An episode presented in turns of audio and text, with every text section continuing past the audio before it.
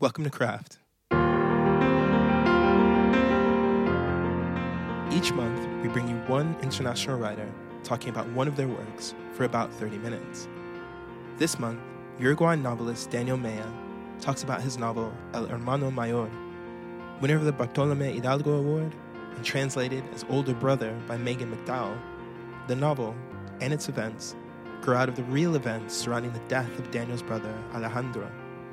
This episode begins with Daniel reading from the book in its original and in the English translation, and it contains his reflections of a slightly fuzzy connection from Montevideo on writing as catharsis and the realness of the unreal. Su muerte va a caer un 9 de febrero, para siempre dos días antes de mi cumpleaños. Alejandro tendrá 31 en la madrugada de esa fecha cuya, cuya luz jamás verá y en la que de cuatro hermanos pasaremos a ser tres. Yo, el mayor de los varones, voy a estar al filo de los 38. Esa misma mañana. His death will fall on the 9th of February, always two days before my birthday. Alejandro will be 31 years old in the early morning of that day, whose light he will never see. The day will go from being four siblings to three. I, the oldest son, will be about to turn 38. That same morning, mom, 64, sitting beside me in dark glasses says, why him when he liked life so much? Why Ale when so many other people go around complaining about things all the time? On the back porch of my parents' house, while dad, 69, and Marcos, 27, are on their way to Playa Grande to identify the body, I brew mate for the guests, the cousins, the aunts and uncles, several neighbors. Since no one sits still, I have trouble remembering the order the gourd should be passed around in. Mom wasn't far off the mark. You're right, I tell her. It should have been me. She huffs. She didn't mean that. But I tell her that it would have been entirely fitting, right? After all, who's the pessimist around here? I ask her. Why does everything always have to be about you? The truth is, I don't know what's got into you lately. You were better, but lately I just don't know. I ask her when the last time she saw me happy was, but happy like Alejandro, I say, bursting with happiness. Every stew he ate was the best stew he'd ever had. Remember? If he rode a wave, it was the best wave of his life. Have you ever seen me completely happy? Mom looks at me for a few seconds. I can't see her eyes behind the glasses. Her hands are resting on her knees and her foot taps a nervous rhythm. I can't think right now, she says. Because it's not easy to remember, I tell her. But when was the last time you saw Alejandro happy? I'm sure Ale was happy the last time you saw him, and the time before that too, and the time before that. Wasn't he the happiest guy you knew? Well, yes and no. I always thought that Ale had a sadness deep inside him, the life he led, no commitments. But who doesn't have that? Who isn't always a little sad deep down? Really, though, you can't argue that Alejandro wasn't the best equipped for life out of all of us. Who else had those shoulders? You remember who, how broad his chest was? He was a lion. He was solar. I remember his hugs. I remember how he used to call me Mumsy, says Mum. Everyone remembered his hugs. Alejandro hugged everyone. He liked to wrap you in the immensity of his body. He did it to show off. He'd hug you so you'd feel his muscles. He'd hug you till you felt the bulge through, his trousers. Once, when I was four years old, I'd knelt down beside my mother's bed where she lay with the flu, and I'd started to pray for her to get well. She likes to say that it made her feel better immediately. It's one of her classic memories of me. I always liked to hear her recall that moment, even during our most difficult times. She told that story so often. Was she asking me in a way to never stop praying for her? I'd never known how to help her. She had never asked me for help. As far as I knew, she'd never asked anyone for help. She doesn't like mate. I pass her one anyway. When she finds herself holding the gourd, she hands it back to me, gets up, and goes inside without another word, pulling the sliding glass doors behind her.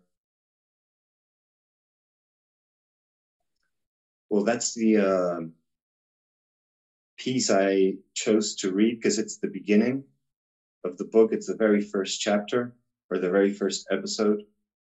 Um, and I chose it in part because it's the beginning and I like whenever I buy a book, I always read the like the first page and probably like the first paragraph. Sometimes I even read the last paragraph. I I uh, like writers who pay attention to beginnings and endings, uh, usually. Um, so I imagined that if I was a listener of the program, I would like to hear how the book started. Um, and I also chose it because uh, I only started writing the book when I had this first episode, when, when it came to me. Uh, it's based on um, on a true memory on something that happened on the day of my on the morning of my brother's death. Um, I had been like six months had passed since my brother passed away. He passed away he was struck by lightning one morning in February in a beach. Uh, it was actually still dark, like four or five in the morning when the lightning struck. And he was sleeping in a, I don't know, I remember what you call them in English, the, the little towers where the lifeguards work. He had spent the night there because the next morning there were going to be huge waves and he's a surfer and the storm just caught him by surprise, apparently. Um, so six months after after he died, I, I'd been writing for those months, but nothing uh,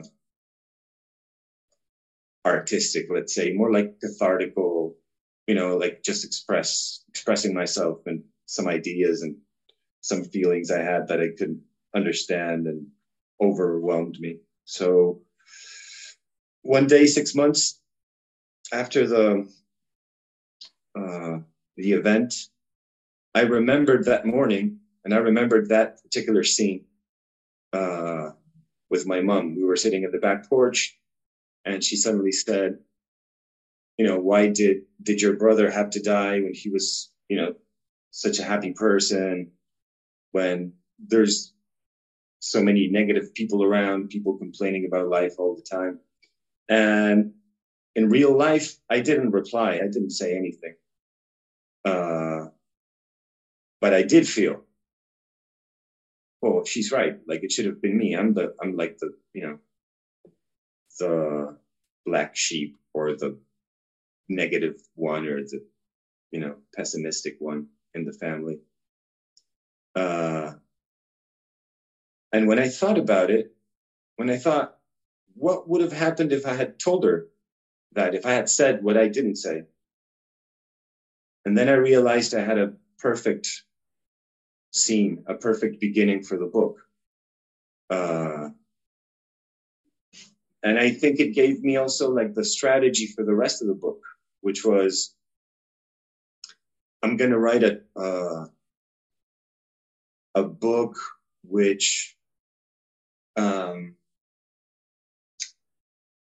is true, but not because I'm going to tell everything that happened, but because I'm going to tell everything that happened and everything that could have happened, everything that should have happened, everything that that people didn't say, that I didn't say. I'm going to say it in the book. So in a way, you know, and it was it was it was crazy because writing that first scene, I realized uh, in real life that I had been carrying this guilt that I wouldn't admit to myself for like these whole six months. And now that I wrote it, and now that my character, the character that represents me, was able to say what I hadn't said, it sort of started working as a as a sort of um, reflection you know, and like everything that I hadn't confessed to myself until that time, I just now I had no other choice but to sort of come to grips with.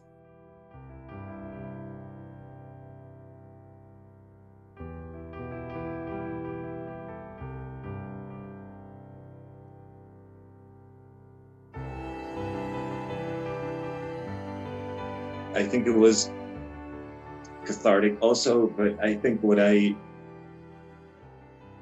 I mean, maybe it was even more cathartic.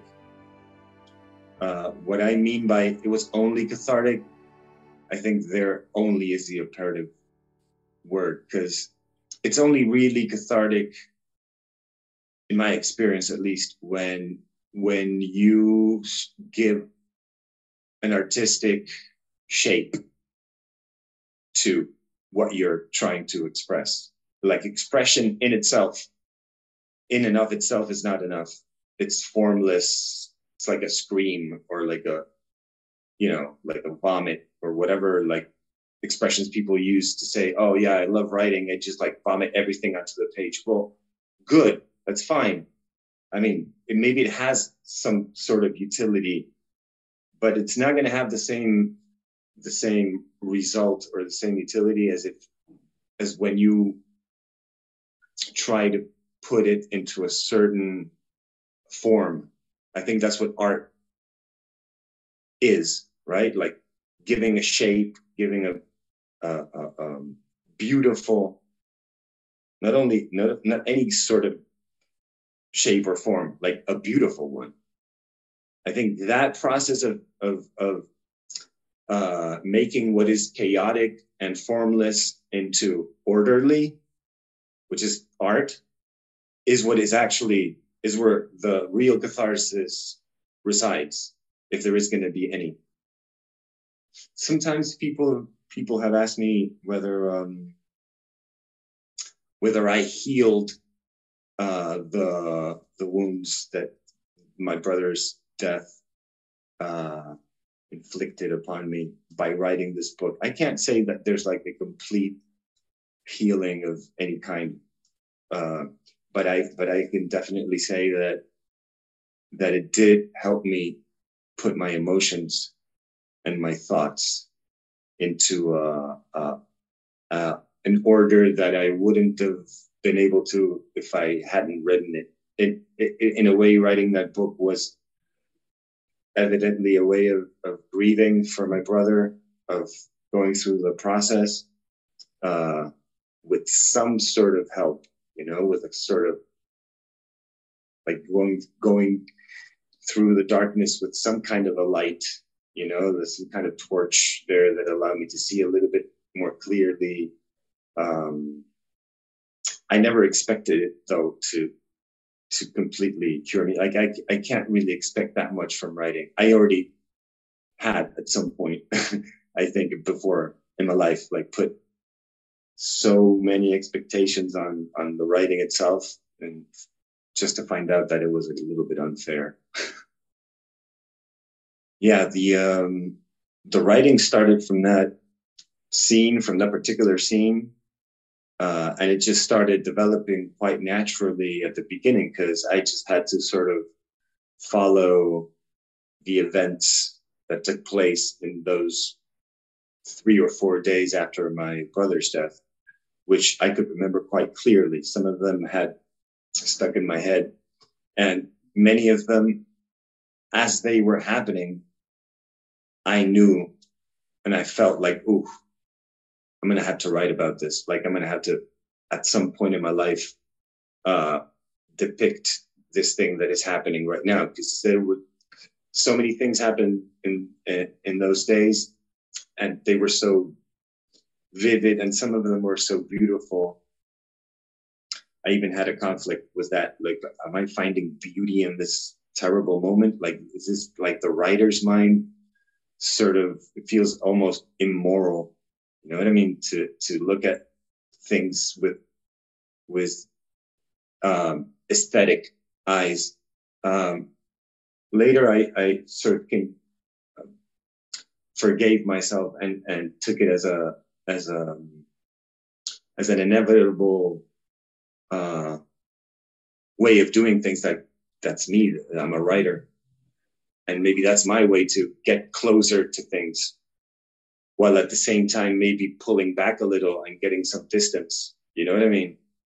Because there is a sort of distance that is created when you start appreciating the beauty of what is going on and everything starts to feel like a story or or meaningful um, and full of like resonance. Uh, so in a way that was the, that was um, the easy part. Uh, when constructing the book but at one point like almost halfway through the book i found myself stuck um, and I didn't know why. And I, I, it, it was, it was the hardest book for me to write because probably because of the subject matter and because of what the book's about and what made it come to, to what made it necessary to be written. But because there were so many people that I knew involved, because it was mainly autobiographical, much more autobiographical than than than the rest of my books. Like the rest of my books are fiction, with the exception of my first book, which could also be called a mixture of, like it has a great dose of of nonfiction autobiography. My first book, um, I wrote when I was 19, and it's it's a it's a diary that I kept for a couple of weeks when I was in the uh, classic existential crisis when you're entering the adult world and you don't know where to go or what to do, and you're feeling uh, quite bleak. And um, and then I started inventing stuff as as, as much more. I started inventing much more than in my diary than what was actually true, and I realized it worked. So in a way, the process was similar to this uh, only now,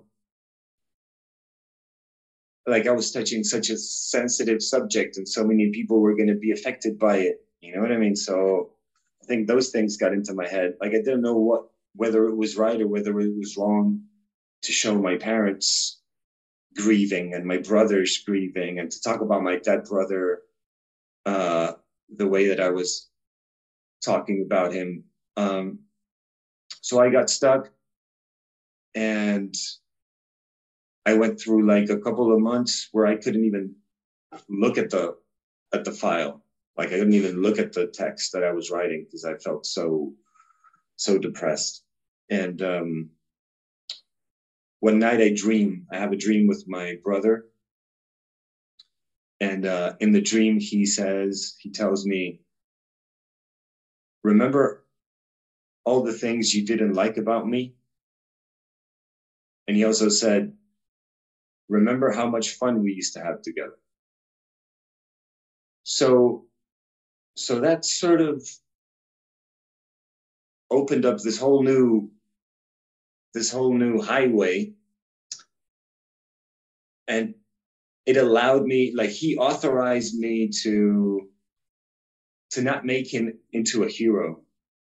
He authorized me to talk about how much how competitive we were as brothers, about how there were actually things that, yes, I didn't like about him. There were moments when I didn't even want to talk to him or see him.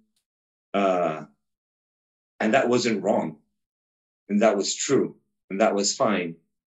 And, and, and we also had fun together. He was also a very funny person. Like if I was going to write a book about him, I was going to have to also make it funny it, it, wasn't fair. It wouldn't have been tr- a true book if it was only sad. You know what I mean? Like he allowed me to also make the book about myself. Like when he was telling me, remember all the things you didn't like about me, he was telling me, dude, write about yourself too. Like this book should be about yourself. Like not only about me. Like how can it actually be about me? You know what I mean? Like you're not me. Like how much do you think you really know me? Like the only thing you're going to be able to do is to express your point of view, your participation in, in all this and in, in all of this. So that's when the the machine started working again, and I started writing like more confidently allowing myself to enter the book and to actually compete with him for the for the main role. You know because because because he had robbed me of what was my birthright which was to die first. You know as a big brother like i should have been the one. So now that i'm going to write a book about you i'm going to compete with you i'm going to try to rob you of of this main role that you have in my book uh, and I think I actually probably succeeded. And I think he's fine with it.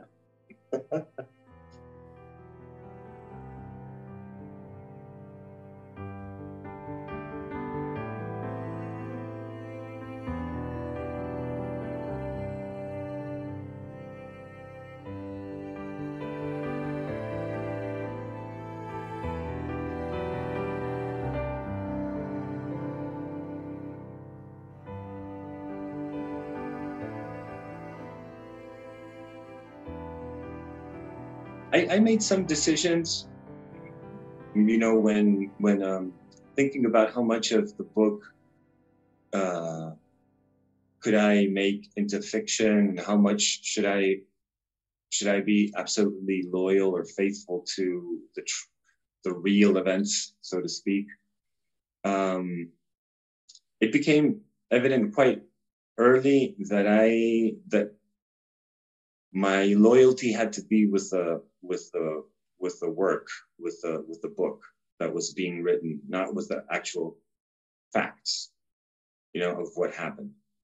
I realized soon that the facts were were not as good uh, from the literary point of view or were not as true as the as the as they would become when I sort of tweaked them, you know, like that first scene, coming back again to that first scene.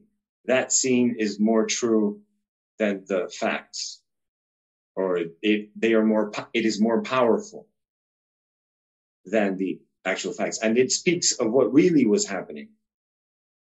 So, so in a way, I, I, I came to the to the conclusion from the very beginning that I had to to disregard to absolutely disregard the truthfulness. Um, I don't know if the word is truthfulness, but like to be accurate and precise in in remembering everything as it was. Um, because I realized that there was like this the allowing myself to fictionalize many of the events um, gave me like a deeper look into what was actually happening. Um, and it's not only it's not only uh, fictional in the sense that I made some things up. Um, it's also like there's a, like a fictional uh, what do you call it? Like a fictional element in the sense that many of the things that happened or that are portrayed in the book happened throughout a longer period of time, but I compressed them. You know, so in a way, that's also making fiction. You could be telling many different uh, episodes and scenes that are exactly 100% right and loyal to what happened, but when you compress them all, instead of in six months, you bunch them up all together in three days. Well, that's also a way of lying. You know, it's also a way of of of of not being faithful to reality. So I, I, I disregarded the notion of that it had to be real or or or accurate from the very beginning. I I, I surprised myself uh, being a little superstitious also in some respects. Like my children, I have two girls. Uh, but in the book, there are two boys. And that was kind of superstitious in a way because I, I felt I felt like it was like, like like a like a dangerous territory. You know what I mean? Because in the because in the book, the narrator that represents me says that he is really afraid that his older son, his first son, his firstborn will die uh, young because he is also like a very happy person, like like the brother of the character, and and I was having those feelings for my oldest daughter at that time, and I didn't want to express them like literally because I felt like writing, and this is I've, I've been speaking to other writers, I, I, found out that we are very superstitious in that way. You know that many times we think, oh, once you write something, like it, it becomes real. Like there's a danger that it will actually seep into reality somehow. So I kind of protected myself in in that way, and maybe I tried to protect my my my parents and my brothers and my brothers' girlfriends and my girlfriends also by giving them different names. Um, the excuse was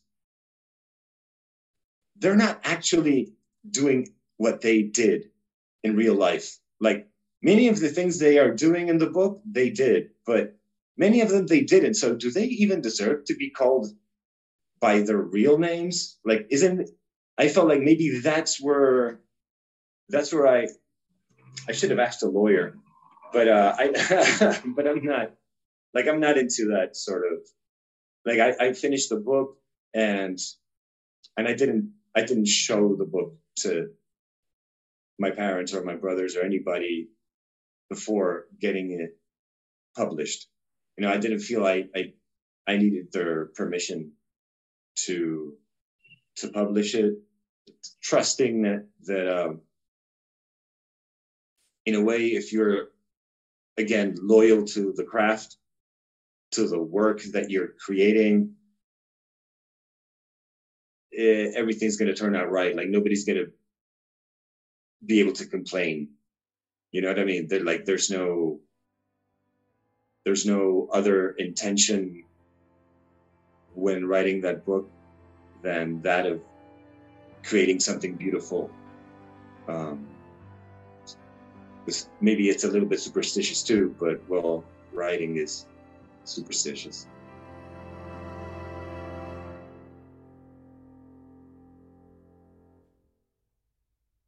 Craft is brought to you by Wasafiri Magazine and Queen Mary University of London, with funding from Arts Council England.